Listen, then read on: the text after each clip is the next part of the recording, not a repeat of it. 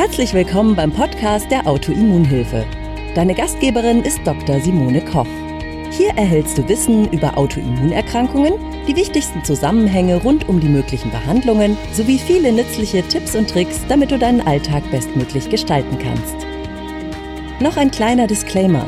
Dr. Simone Koch ist in diesem Podcast nicht als Ärztin tätig. Sie führt hier keine Behandlungen oder Beratung von Patienten durch.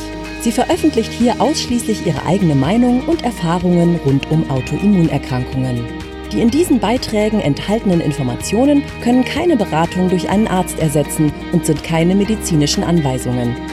Die Informationen dienen der Vermittlung von Wissen. Die Umsetzung von Therapien und Behandlungsplänen sollte mit einem qualifizierten Therapeuten erfolgen.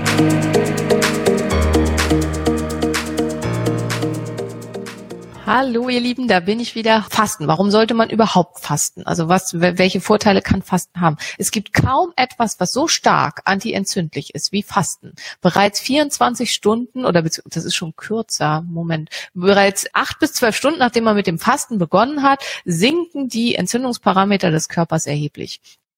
Und ähm, das heißt schon, Kurzfastenphasen können eben Erfolg bringen. Und vor allen Dingen zum Beispiel bei den rheumatischen Erkrankungen ist kaum etwas so effektiv wie Fasten. Also man kann durch ein Fasten fast jeden mit einer rheumatischen Erkrankung erstmal nahezu in Vollremission bringen und schmerzfrei machen. Das Problem ist, wir können ja nicht ein Leben lang nichts essen. Das ist absolut nicht empfehlenswert und auch nicht das, was man tun sollte in irgendeiner Form und Art und Weise. Also dementsprechend, ja, langfristig nicht hilfreich. Wie können wir uns also die Vorteile des Fastens zunutze machen, ohne dass wir die Nachteile uns einkaufen und damit Schwierigkeiten haben. Und da ist eben das intermittierende Fasten aufgekommen, in den letzten Jahren sehr populär geworden, weil man festgestellt hat, dass die positiven Effekte des Fastens auch schon einsetzen, wenn man nur wenige Tage die Woche fastet oder wenn man eben nur wenige Stunden des Tages fastet. Also entspricht auch der Physiologie des Menschen. Man kann davon ausgehen, äh, zu frühen Zeiten gab es einfach nicht immer irgendwas zu essen. Man musste erstmal das Essen suchen, jagen, wie auch immer.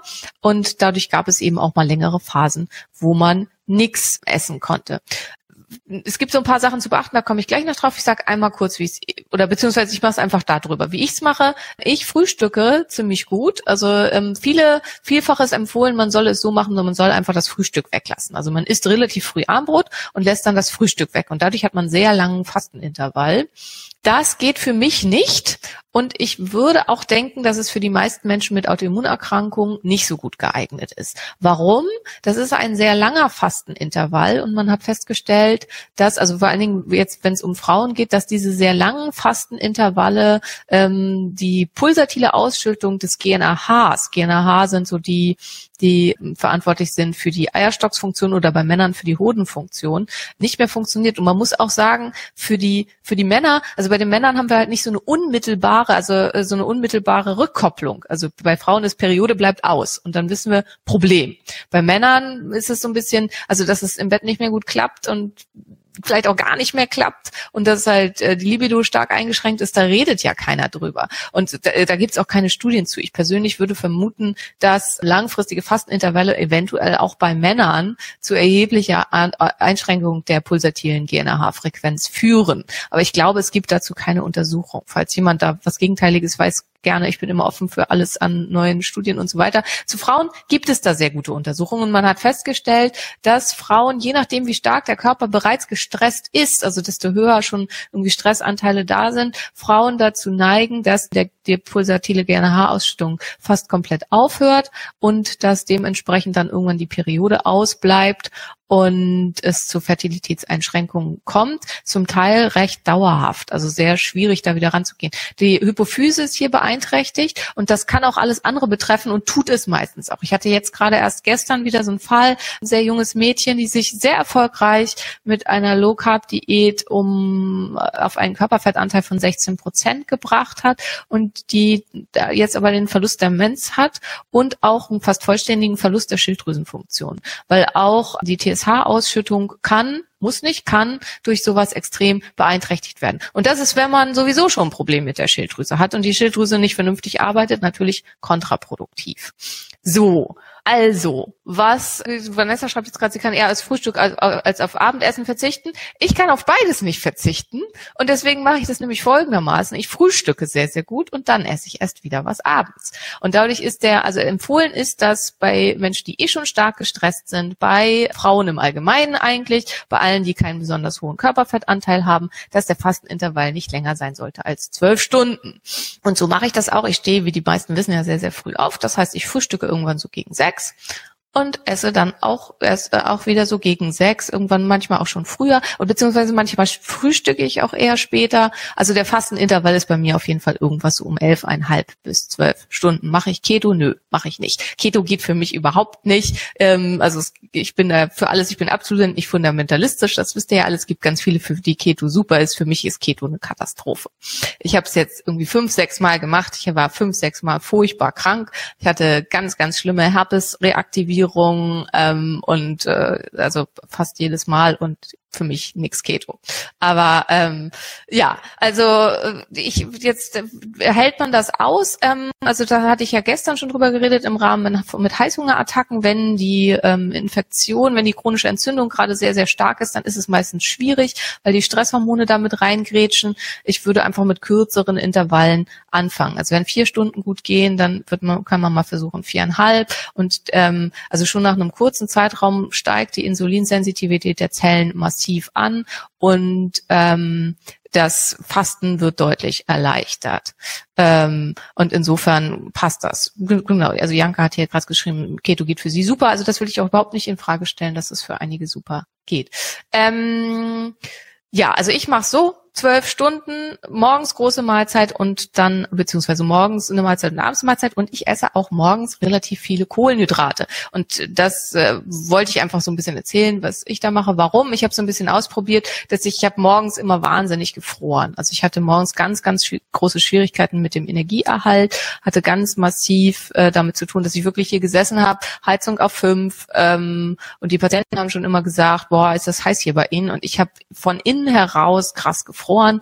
Und dann habe ich halt verschiedene Mahlzeiten ausprobiert. Also morgens sehr viel Kohlenhydrate, morgens nur Eiweiß, morgens ähm, Eiweiß und Fett. Also habe verschiedenste Sachen ausprobiert und habe jetzt für mich rausgefunden, am besten funktioniert für mich eine Mahlzeit mit sehr viel Eiweiß am Morgen und relativ viel Kohlenhydraten. Und das führt dazu, dass ich morgens nicht mehr friere. Und damit bin ich sehr, sehr glücklich. Und das kann ich auch nur jedem Einzelnen raten. Probiert für euch selber aus, was für euch gut funktioniert. Also wenn ihr zum Beispiel auch so eine Symptome habt, und das ist halt auch der einer der Gründe, warum ich zum Beispiel nicht das Frühstück weglasse, weil ich dann den Vormittag im Prinzip vom Energielevel her nicht überlebe. Also mir ist dann eiskalt, ähm, ich fühle mich dann auch eiskalt an, ich fühle mich schlapp, müde, äh, total eingeschränkt und mit einer vernünftigen Morgenmahlzeit ist das nicht so.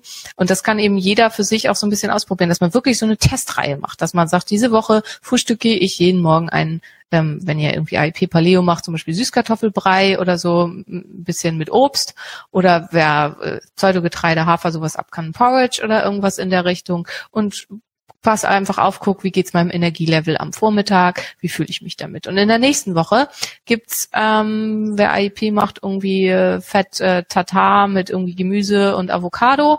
Ja, nee, Avocado nicht, weil wir wollen jetzt Fett weglassen. Also gibt's halt eine stark proteinreiche Mahlzeit und dann wird auch wieder notiert, wie geht's mir damit. Und in der Woche danach kombiniert man Fett und gibt vielleicht auch ein bisschen mehr Fett da rein und guckt, wie geht's mir damit.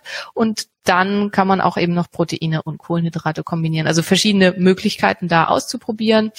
Und ähm, ja, Christiane fragt dich, was ist, wenn man eine Zuckertoleranzstörung hat? Das ist genau der Punkt. Also Zuckertoleranzstörungen werden zumindest in Studien und auch die Praxis hat das bestätigt, sehr, sehr stark verbessert durch intermittierendes Fasten. Man kann eben nicht gleich mit so einem langen Fastenintervall anfangen, sondern man muss mit deutlich kürzeren Intervallen anfangen und sich langsam rantasten.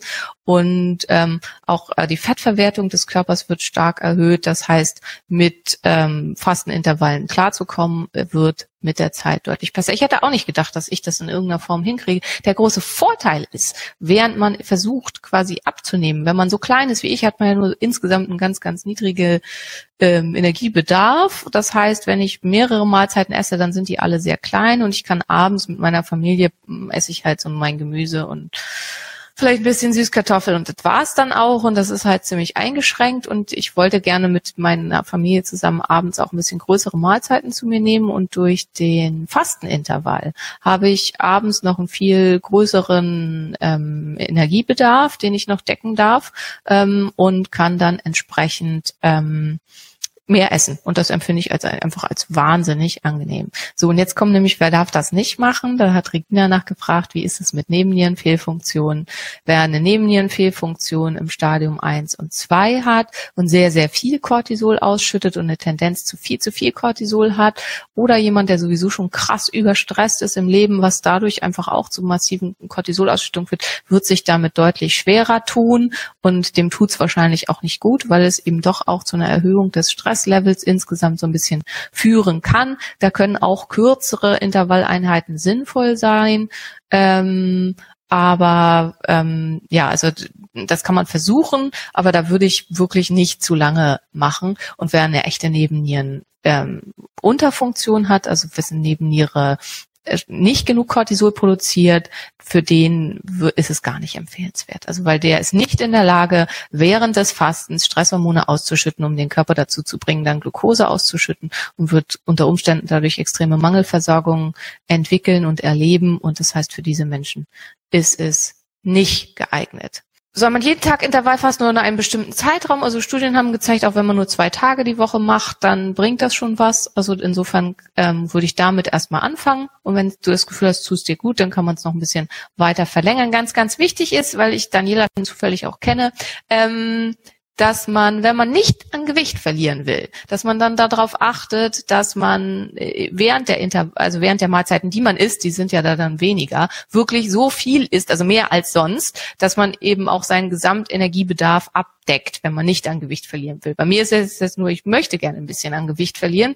Einige möchten vielleicht auch viel an Gewicht verlieren und dann kann man das Intervallfasten nutzen, um wesentlich besser in der Restriktion zu bleiben. Wer das nicht möchte und eine isokalorische, also entsprechend dem Bedarf durchgeführte ähm, ähm, Energie durch, äh, Diät durchführt, der sollte darauf achten, dass die Mahlzeiten entsprechend groß sind. Bessert sich die Leber insgesamt, wie gesagt, also Verbesserung von bestimmten ähm, enzymatischen und körpereigenen äh, Signalen, die die Entzündungsreaktion deutlich runterbringen und dementsprechend oft auch eine Verbesserung von zum Beispiel Fettlebersymptomen und ähnlichem.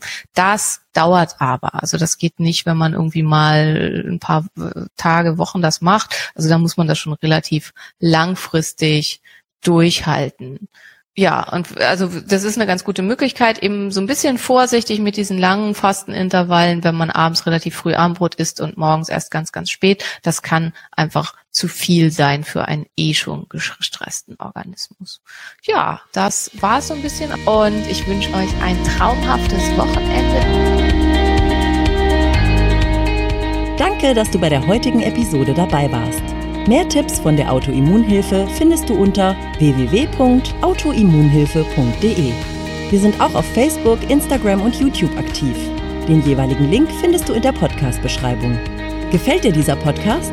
Dann freuen wir uns, wenn du auf iTunes eine Bewertung schreibst und den Podcast mit deinen Freunden teilst. Damit hilfst du uns, dass wir wiederum noch mehr Menschen da draußen erreichen und ihnen helfen können.